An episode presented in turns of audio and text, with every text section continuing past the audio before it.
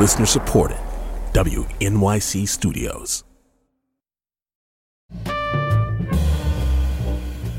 I'm Alec Baldwin, and you're listening to Here's the Thing. Late in the afternoon of January 27, 2017, Donald Trump, guided by Stephen Miller, issued the Muslim ban. Hundreds of people had their immigration status changed in midair.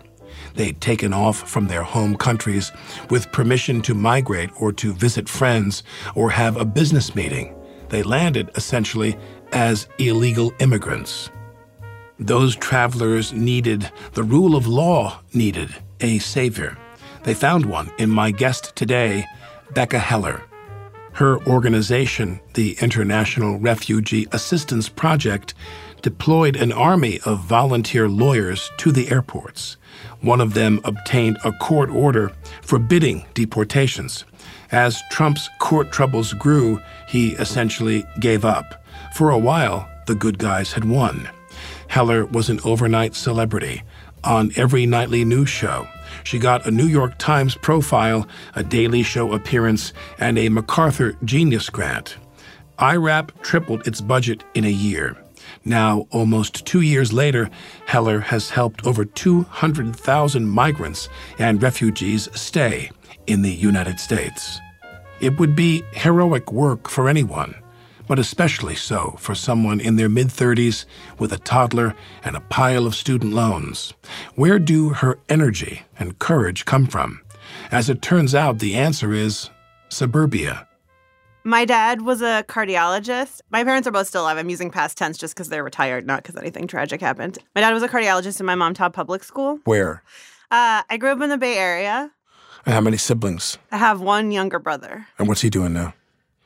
He's not solving the immigration problem? He is I think he's day trading, is how you would Okay, describe it. sure. Okay, that's cool. Someone's got to do that. Yeah.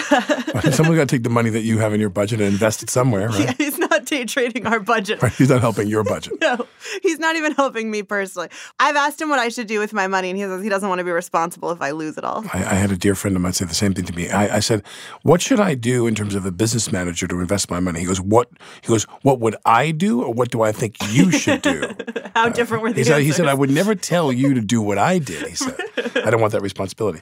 Uh, now, so you grew up in the Bay Area and uh, through high school, were you an activist or what were you doing? I was like a wannabe activist. Like I had all these ideas for things all the time, and I felt sort of very empathic toward, especially homelessness is a very visible um, manifestation of In the social. Bay Area. Yeah, in the Bay Area, you know, because the weather's good, right? And it's a tolerant community too.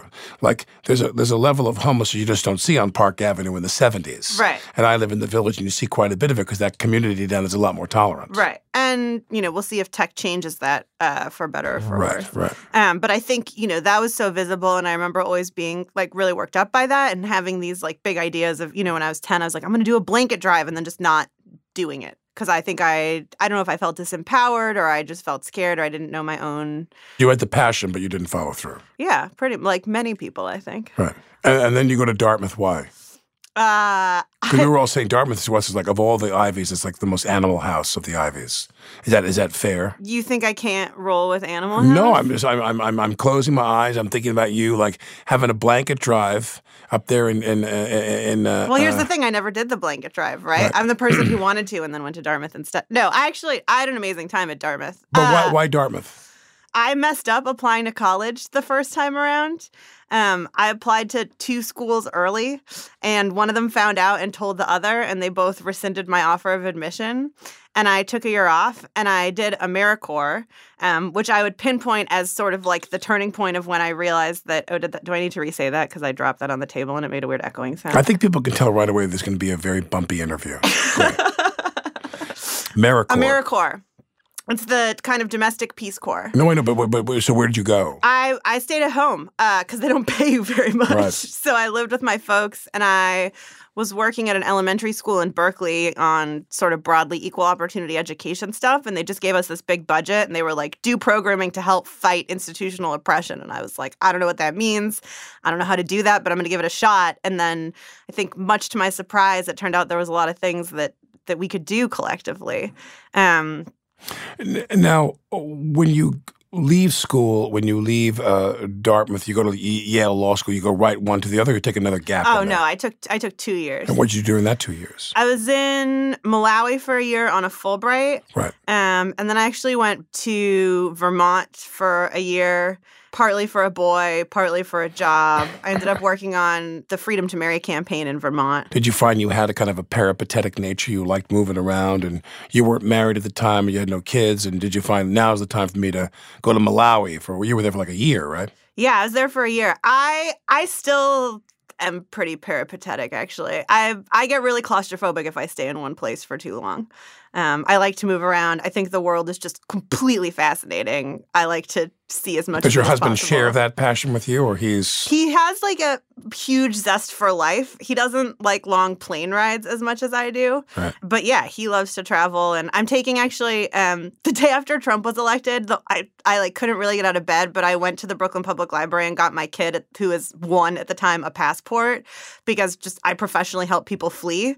Um, and I was like, if this all goes to shit, I'm not gonna not be able to get across the Canada border because she has a different last name from me.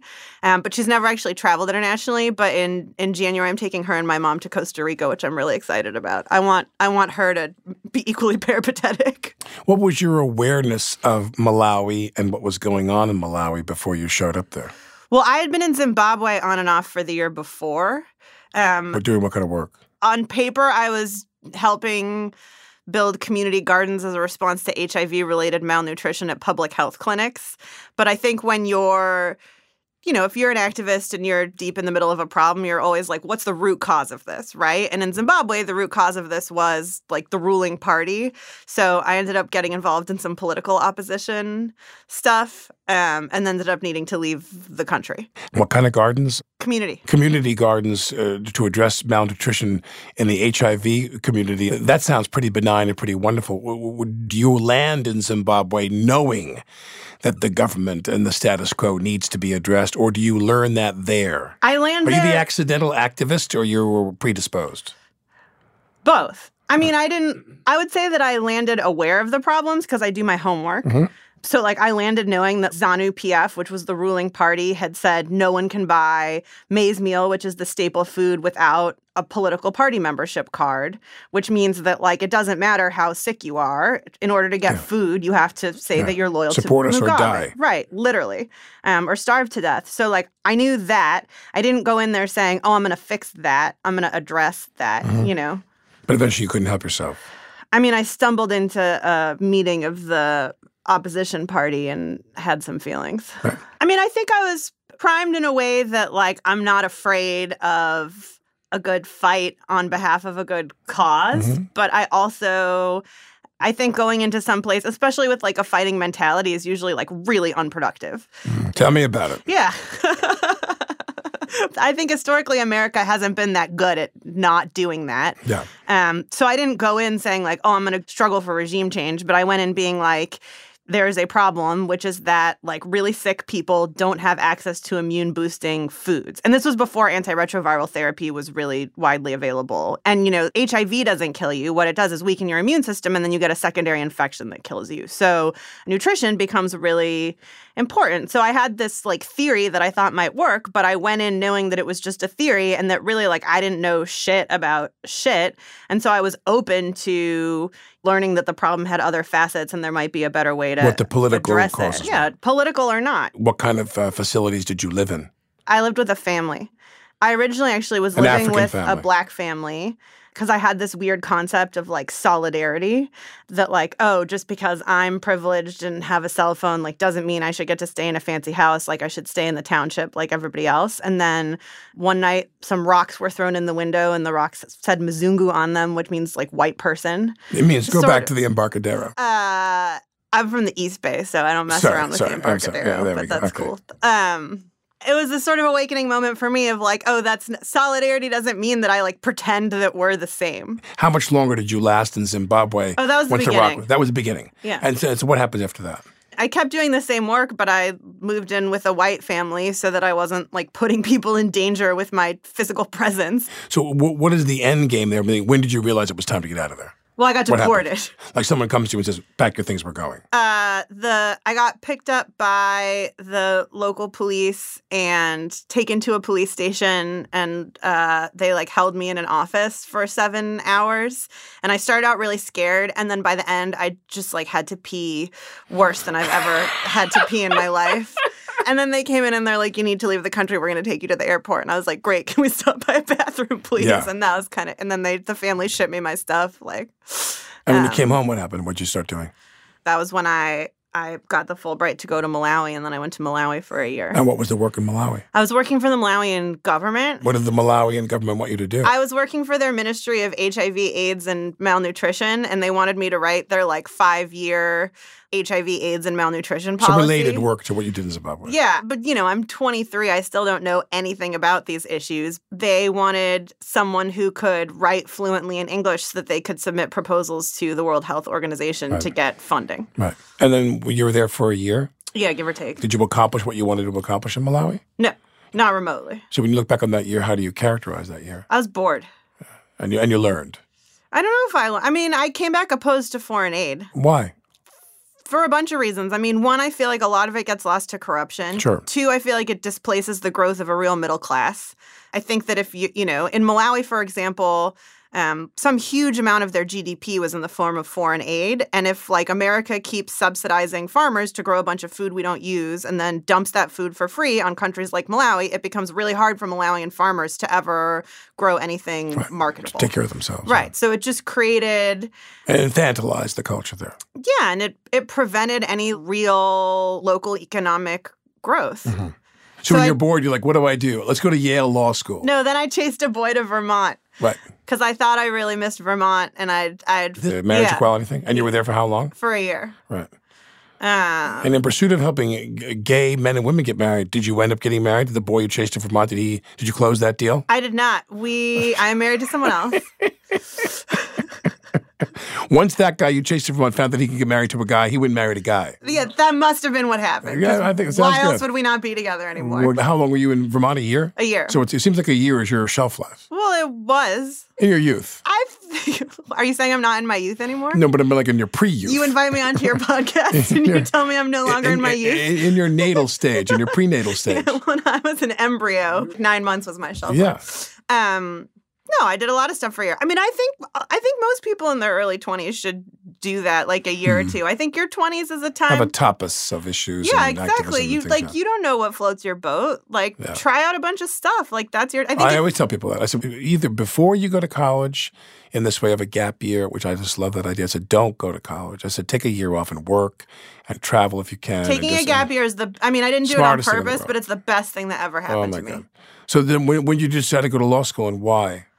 I think I've always kind of known I was going to go to law school. Did you feel that that was just like a that was a, a, bullet you wanted in your chamber to Yeah, have a law I, degree? I didn't know Comes kind of handy. like which social justice issues I wanted to take on, but I felt like whatever I was working on, like at a certain point, you just run up against the law, and I wanted to know if a law degree was a way to kind of get over that hurdle, and I worried that it wasn't. How do you describe your years in law school?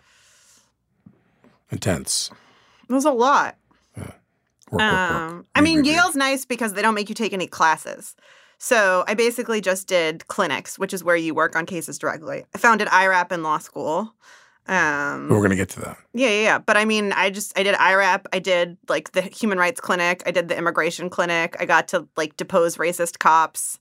That was pretty fun. Uh, no, I In New Haven? uh, in Danbury. How'd that go over? Oh, I loved it, and we won the case. Did you get deported from Connecticut? no, Okay. So, right. So, uh, when you found IRAP, how does that idea come to you? How does the uh, the idea of immigration as the issue that becomes your creed de coeur, obviously, for the last several years? How how did that happen? when I came to law school, I thought I wanted to do international human rights law, and then I realized that that's mostly PR. Like why it- do you say that? when an international human rights court rules on something, it's not really binding. Right? Like they can hold that this thing that the US does is illegal and the US is free to keep doing it. And what happens is there will be an article that the like yada yada yada court ruled that this country is behaving illegally, but usually it doesn't actually lead to anything in practice. The sort of naming and shaming element of the sort of public relations nature of human rights law is really important. It just didn't interest me as the thing I wanted to be doing every day because I wanted something a little toothier. And so I got really interested in in asylum law because it's people who are fleeing international human rights violations and then looking for a remedy that will actually help them kind of restart their lives. There's, you know, they've fled something really awful. They've gotten to a place where they think they can be safe and they're trying to stay. So it felt like a way that I could address the fallout of international human rights violations but in a way that like had concrete meaning even if it was on you know a person by person scale rather than like a nation by nation scale So you decide to set it up how and where? What's the physical operation there? there wasn't one for a long time i mean i i It's a cell phone. I don't even know if I had a cell. I guess I had a cell phone. I didn't have an iPhone. I sort of wandered into the issue. I was doing an internship between my first and second years of law school, and the NGO I was with just sort of didn't have enough for me to do, and I really hate that. Uh, like I hate wasting my time. You have a lot of energy. Well, also, you know, we're all gonna die, so the minutes are important. See all the paintings in the museum before I die. You started with Yeah. my childhood. so- Yeah, right. No, but I mean that, that's very exciting and very admirable. But you've been doing this for how long now? Uh, Six years, seven years, eight to ten, Eight- depending okay, on how yeah, you long count. time, long Yeah. time. Yeah, no, Your I adult mean, life. I've improved my shelf life. Yeah. uh, by an order of magnitude. Right. Yeah, you're Um, you're in. I am in. IRAP is the Hotel California for me. I, was, I thought I, I could go Sartre or the Eagles, and I went the Eagles. I, I, I'm always down with a good Eagles reference. okay, excellent. No, I hate the fucking Eagles, man. Uh, do you really? No, I was quoting the Big Lebowski. Oh, okay. We're doing overlapping cultural references. I know. love I was trying to hang. Lebowski, Eagles. I love it. so, so when when when Here's law what- school ends, Well, here's what happened. I am really obsessed with efficiency. Going back to my mortality thing a little bit, but I also just like I'm not it's not about ego for me, right? I'm not like, "Oh, I want to start an organization." Like I actually really didn't.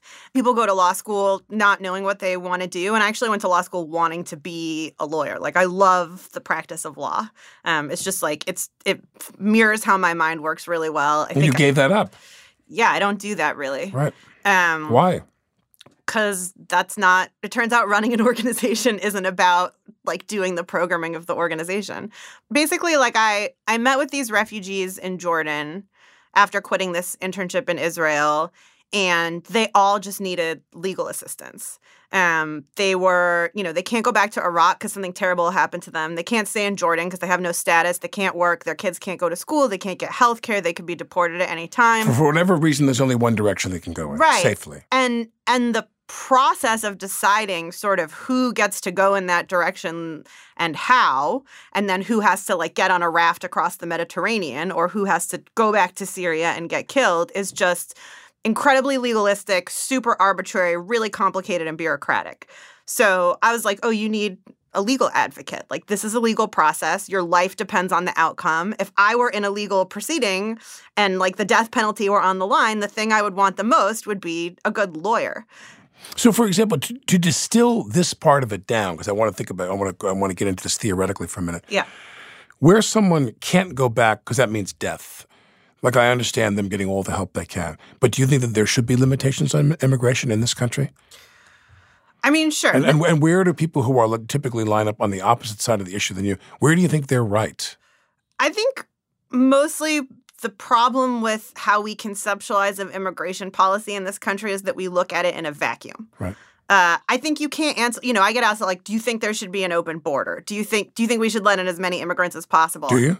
I think it's an irrelevant question. I think as long as we're, or I think the answer is yes, as long as we continue to overthrow democratically elected governments and rape countries of their natural resources such that there's no political stability or jobs, I think we shouldn't be surprised when people have to flee those places and uh-huh. show up here uh-huh. where all the resources have landed. Uh-huh. So to me, like as long as our economic and foreign policies are what they are, it seems really hard to decouple our border policy. And you think the United States is responsible? directly. Right.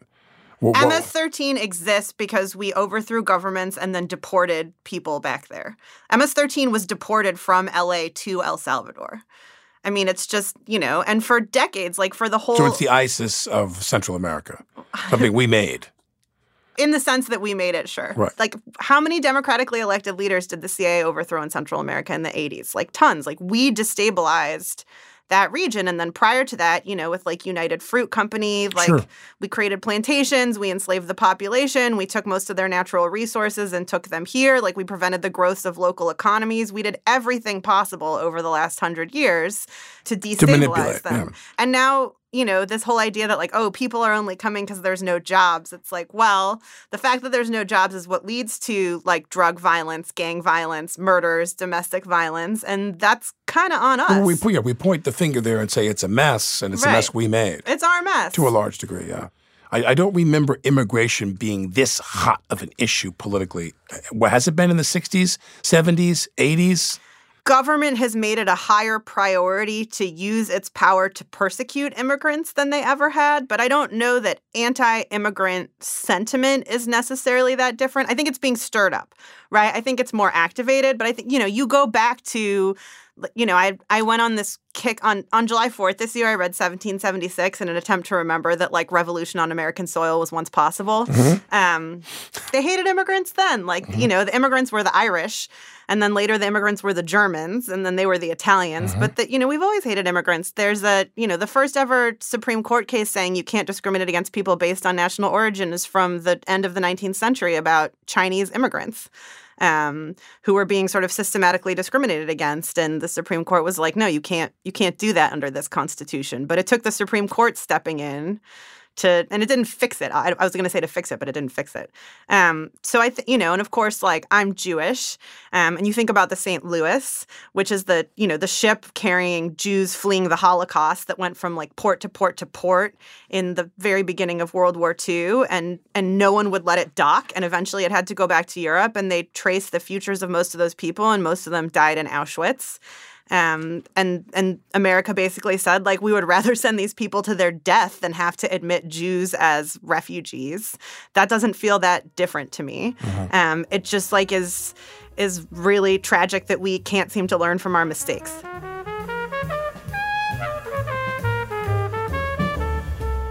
lawyer and refugee advocate Becca Heller of the International Refugee Assistance Project. There are now more refugees in the world persecuted and unable to go home than at any time in history. Only the end of war and hunger can keep people from trying to move to safer countries. The medical charity Doctors Without Borders, known by its French acronym MSF, is on the ground wherever violence or disasters strike. Their international president, Joanne Liu, joined me on Here's the Thing and talked about her experience working in Chechnya. You are putting other people in danger. We were under attack on a regular basis, that's one thing. But the threat of being abducted was so huge. And we knew that if something were ever to happen to the MSF staff, then we will pull out. So we were praying for not. It was so nerve wracking. A lot of fear. Yeah. And I hate that because I think, oh, this is so self centered. And compared to what all those people are going through, come on, get a grip on yourself. Hear the rest of that interview in our archive at here'sthething.org. After the break, what really went on behind the scenes and in the spotlight after the Muslim ban came down.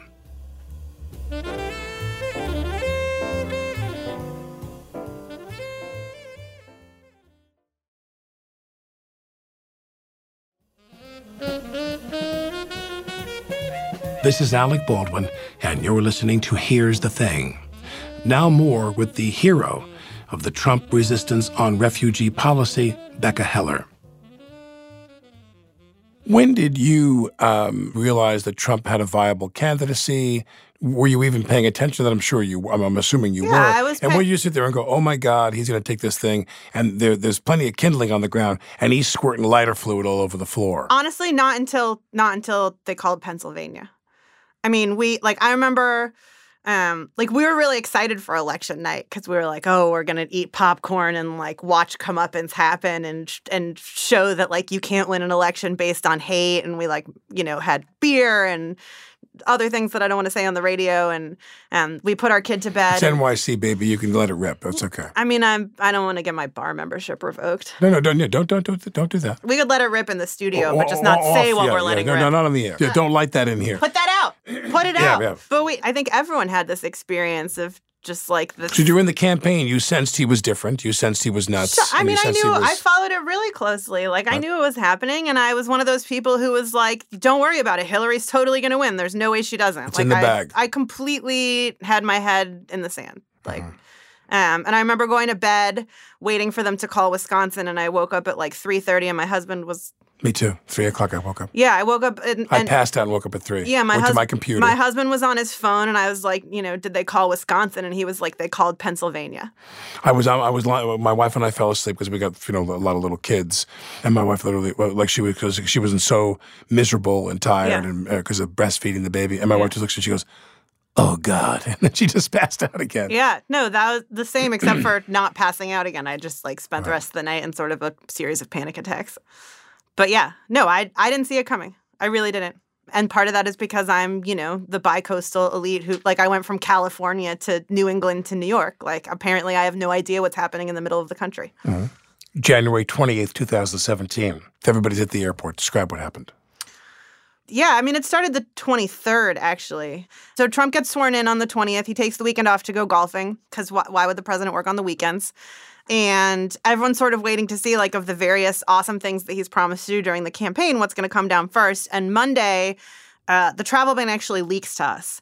Um, someone takes a photograph of a desktop monitor in the White House, sends it to someone who sends it to someone who sends it to us, and it has the text of the travel ban on it. And we're like, Oh, so and and we knew it was coming, right? Like it was not a secret that Trump didn't want refugees coming in from Syria, and we assumed that we'd be grappling with that at some point. We didn't know that it would be like one of the first things to occur.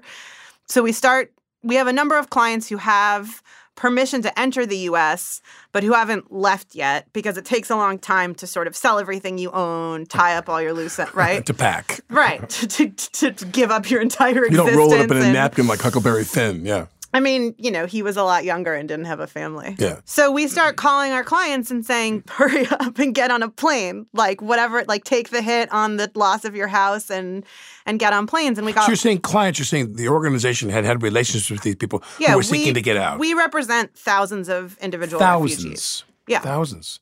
And how do they find you online? Uh, a bunch of ways. We have offices in the field. We have the NGOs in the UN refer cases to us. Um, Is this, is this why the budget is six and a half million dollars? That kind of outreach that around the world. high or low to you? It's not nothing. It's not nothing. Yeah. Yeah. We have four people whose full time job it is just to like reply to every inquiry we get because so many refugees just reach out to like hundreds and hundreds of people and hear nothing. And we feel like at the very least, like if you're sort of a voice crying out in the darkness, you you deserve an answer. And usually we try to also provide a helpful answer with like legal advice and then we take on their legal cases mm-hmm. too. And we actually the, the UN refers cases to us. That was what originally triggered me to realize I needed to do this full time was when the UN called my but the summer between my second and third years in law school and asked if they could refer cases to us. First I was really flattered and then I was just like shit like you don't have anyone else to call. Like i'm not even a lawyer. Like someone has to do this like, you know? But so we had a bunch of clients and a couple dozen who had permission to enter but hadn't come yet. So we reached out to all of them and we were just like get on a plane. We'll we'll spot the plane tickets. We got law firms to cover them. And then um, that wednesday we had a transgender client flying into lax and with transgender clients, it's always really tricky when they fly because their documentation doesn't match how they present. And usually you worry about that when they're exiting. Um, and this time we were I was really worried about that when they entered because I was like, they might be looking for like any excuse to fuck with anybody coming in from one of these seven countries if the ban comes down. And so we arranged for a lawyer to just like surreptitiously hang out in the arrivals area of LAX and make sure that this woman had the lawyer's contact info in case anything went wrong with her entry. And thankfully it didn't. Um, but that night I was G chatting with my policy director. And she was like, Oh, thank goodness the ban didn't come down today. And I was like, Oh, because this woman was able to make it in. And Betsy was like, Yeah, and all the other people who were on her flight. And I was like, holy shit, this ban comes down whenever that is. There's going to be thousands of people who are in the air who had legal permission to enter the US when they took off and are going to land essentially as undocumented, and nobody knows what's going to happen to them. And I had spent a lot of time between November 9th and January 20th being like, what tools do we have to deploy in this upcoming war on refugees, right? And the, the biggest thing we had was this army of lawyers. So we had put some thought into how can we organize that? What do we want to do with it? So I was like, we should organize lawyers to go to all the airports. So we emailed our network and organized lawyers to go to every international airport. How many lawyers? We organized 1600 and then i don't know how many it ultimately ended up being i mean thousands and thousands. oh, multiple thousands yeah i mean and the cool thing was that like for the first couple days like we were organizing most stuff and then everyone started self-organizing um, which was amazing. Um, like I remember being at JFK and there was this just like super competent guy sort of like assigning people tasks and and I hadn't slept because we were trying to file the lawsuit which we can talk about and I was sort of a mess and I, I I remember thinking I should recruit him and I pulled him aside at one point I was like who are you like what do you do and and he was like oh I work at McKinsey and I was like yeah are you happy there he's like I love it and I was like all right good to meet you you know next How many people did you get into the country?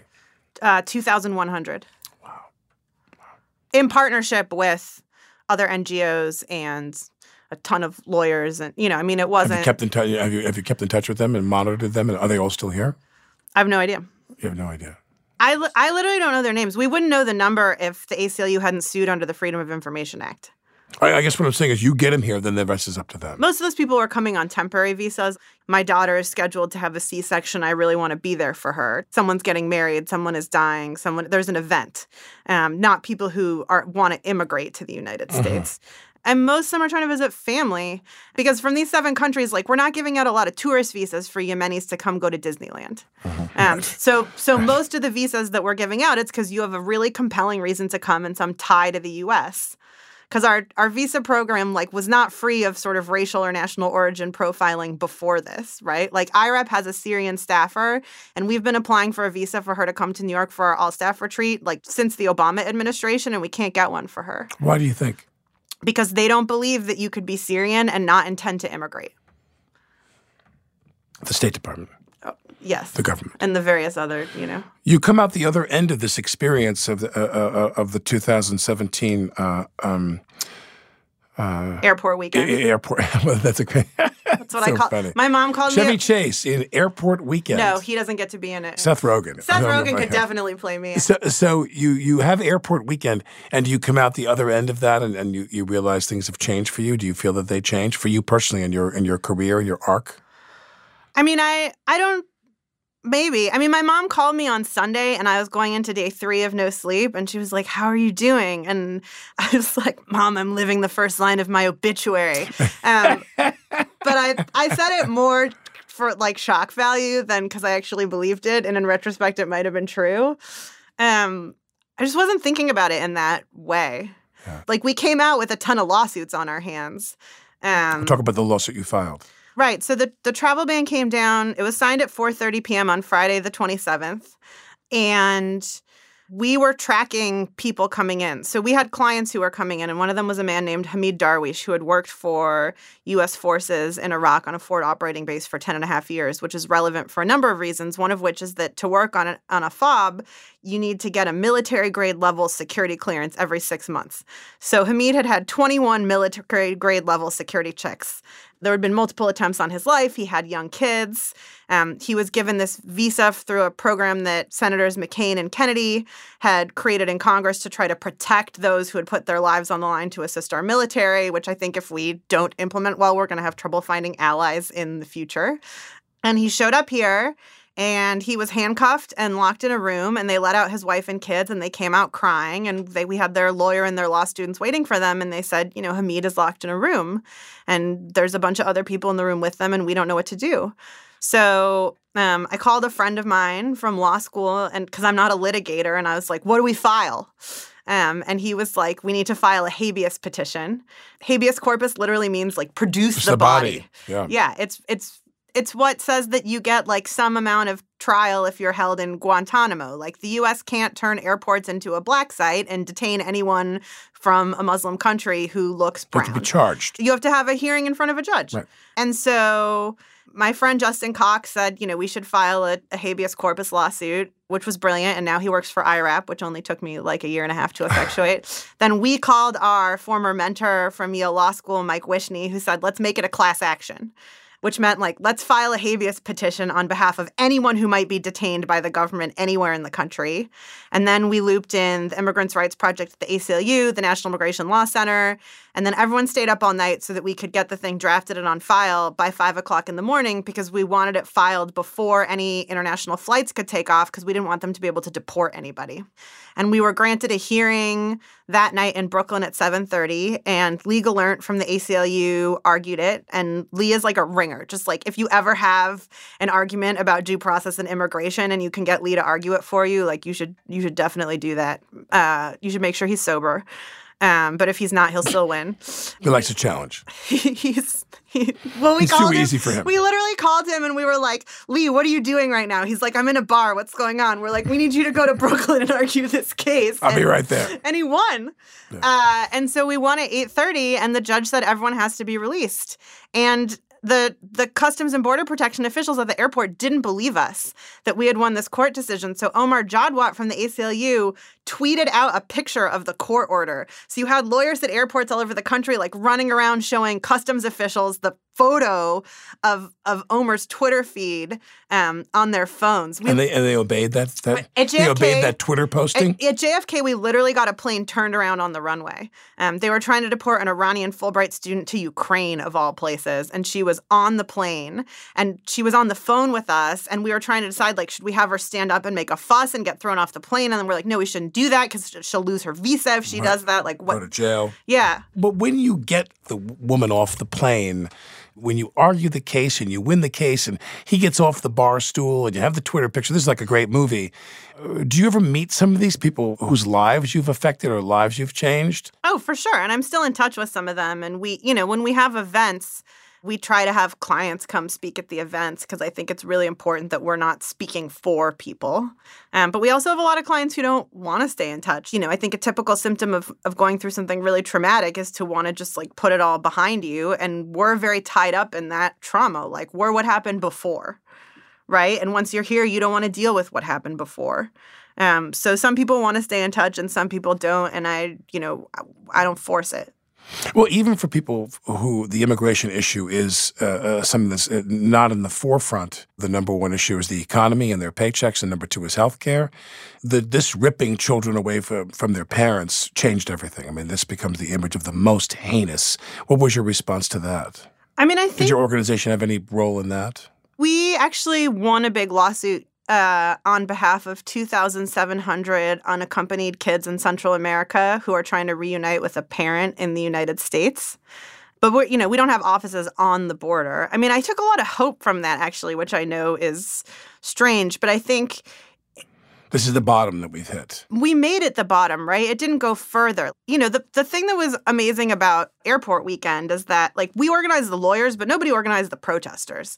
Totally spontaneous. Thousands of Americans went out in freezing, shitty January weather to just be like, this is not cool.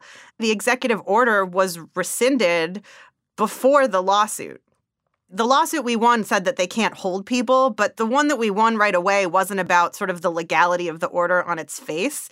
It, it was the public pressure that got the administration to rescind the executive order and the so-called like chaos at the airports, which I will forever be proud of. And I the same thing happened with the family separation policy on the border. There were plenty of lawsuits about it that you know was the lawsuits ultimately were victorious. Congress like fucked around and didn't end up doing anything. Um, what what got it to stop was just like the number of people who who stood up and said like this is not okay. The number of journalists who refused to stop reporting on it. Ultimately, it was just straight up public pressure that caused the administration to rescind the policy. And it hasn't been totally rescinded, right? They're still separating kids from families. Like it's not a perfect solution, but as you watch like so many of the sort of systems to protect democracy and the rule of law be dismantled, it does give me hope that when something that egregious happens, people are still willing to stand up and say, like, this is un American, and that when they do, it means something. Um, in your mind, uh, I'm assuming that you're capable of citing a couple examples if you're willing. Are there any heroes in the Senate or the House on this issue who you think get it right about this issue? Senator McCain was amazing on this issue. Hmm. Uh, he was amazing on refugee issues. Why do you think that is? Because I think if you have served in the military overseas, you understand how important it is for our foreign policy to have a humanitarian component. Mm-hmm. You understand that if the U.S wants to be taken seriously as an enforcer of national security that that can't just be a stick that that it needs to have a carrot also mm-hmm. that we need to take responsibility for sort of the the peaceful side of national security mm-hmm. issues and I I think he understood that deeply. Senator Shaheen has been great for us on these issues.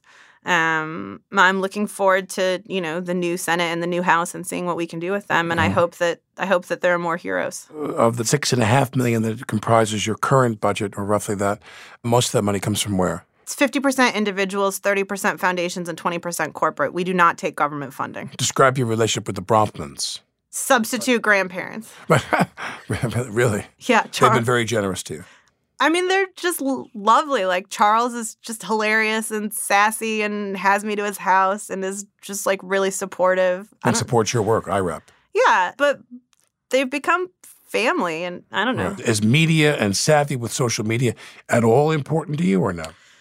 It is important. I think it's tricky right now because I think earned media doesn't have the impact that it did a couple years ago. I think um, there's so much crazy stuff happening all the time that you just when you get a story in the New York Times, it just doesn't mean what it used to mean and mm-hmm. it doesn't stick the way it used to stick and you also mm-hmm. you have an administration that doesn't care when the new york times says something mm-hmm.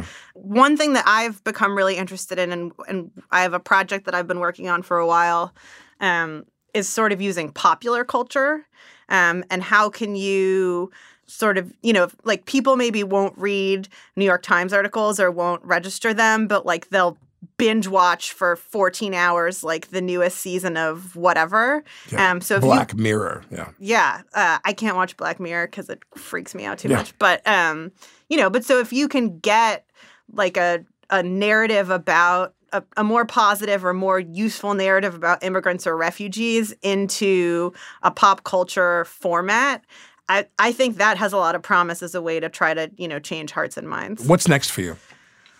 Book? No. You're not interested in that.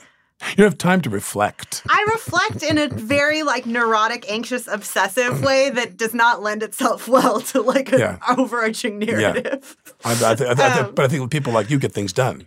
Yeah, I got some offers to write books, and I was like, well, when you know so and so activists wrote a book, like how did they do it? And they're like, oh, they took book leave, and I was like, that's the last thing I'm going to do right now. Right. It's just be like, oh, well, I mean, I think attention to any issue ebbs and flows, right? Like, we definitely had our 15 minutes around airport weekend. We were aware at the time that it was 15 minutes. And so we approached it really strategically and said, you know, what can we keep from this? Like, what can we hang on to that we can continue to use in the future? And, and I'm continuing to sort of take that approach of just, you know, with the MacArthur, like that's amazing. I feel like it adds a lot of pressure on me to make sure I'm leveraging it for the work as much as possible. You don't pay yourself very much money.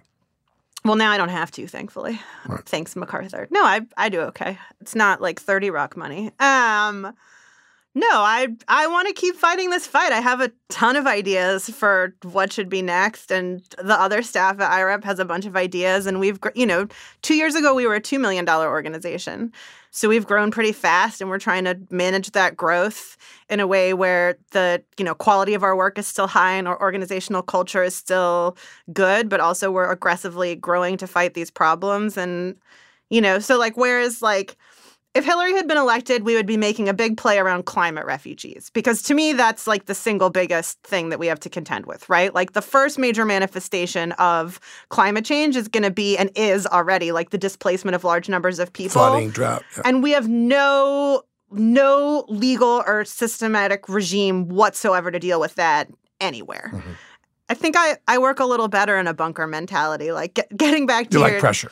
I don't like pressure, but I've I've Be- process pressure. Resistance is, you know, creative resistance is a better fit for me than like scaling up widgets. You're one of those people who are like, you know, where would the world be without you? I mean that. Quieter. Be quieter. That was tireless refugee activist and could have been stand up comic Becca Heller. Her organization, once again, is the International Refugee Assistance Project at refugeerights.org. I'm Alec Baldwin. Here's the Thing as a production of WNYC Studios.